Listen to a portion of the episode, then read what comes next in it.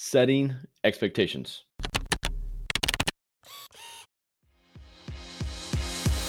Hey there, I'm Kevin Daisey. And I'm Eric Olson. Join us on our journey to building a $100 million company. What's up, everybody? This is Kevin Daisey here. So, over the years, I've learned a lot and working with clients in a service type business for us, that's digital marketing and website design, is that setting expectations properly in the beginning and all the way through is very important. So you get yourself in a lot of trouble and you can't back yourself out. So once you've engaged with the client, you've signed a contract, you've agreed to service, whatever it may be, the damage could already be done if you set the wrong expectations. And you got to look at, again, the whole process of when you started talking to this client to when they came on board. You also have to consider other folks in your team that could have been involved, like the salesperson or anyone that's mentioning things to them along the way.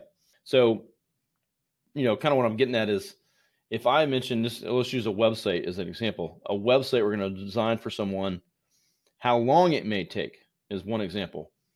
Well, a salesperson at my company might have just randomly thrown out there, well, it you know takes a month to two months, or you know it could be the other way around. It can take six months, whatever. But whatever the shortest amount of time you said is probably where they're going to hold on to. So a salesperson trying to sell is going to go the, the shortest time possible. I mean, it could be 30 days. We can have the website up.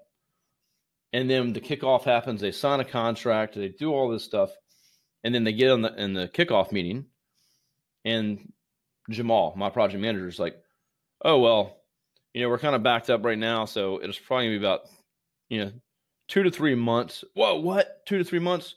We signed this contract. You guys said it would be 30 days, blah, blah. And then we're trying to track back.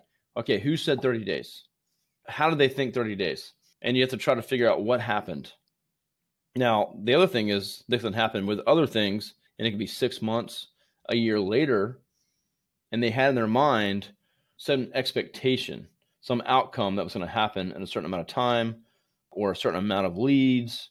So early in the process, when you're talking to prospects, you're trying to get their attention.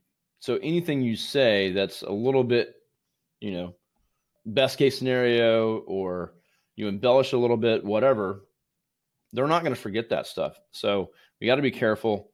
Make sure if you did say something like that and they're going to sign with you, reset expectations. Hey, I know you're about to sign. I, am so excited you're going to sign on with us. Let, let's make sure that we cover everything. And I want to make sure that we reset expectations. You know, I talked to my team. It looks like it might be more like two months for the website. I want you to make sure you're you're comfortable with that. So reset those expectations. Make sure they're going to sign and get where they're going to want, or you're going to have a lot of problems, a lot of clients leaving you, you know, all kinds of other issues with billing, refunds, whatever. So set the right expectations and make sure you always go back and make sure that they're reset if there is a problem. If you like this podcast and you know a lawyer who wants to grow their law firm practice, tell them to check out arraylaw.com. Array Digital exclusively serves managing partners who want to aggressively grow their law firm. ArrayLaw.com.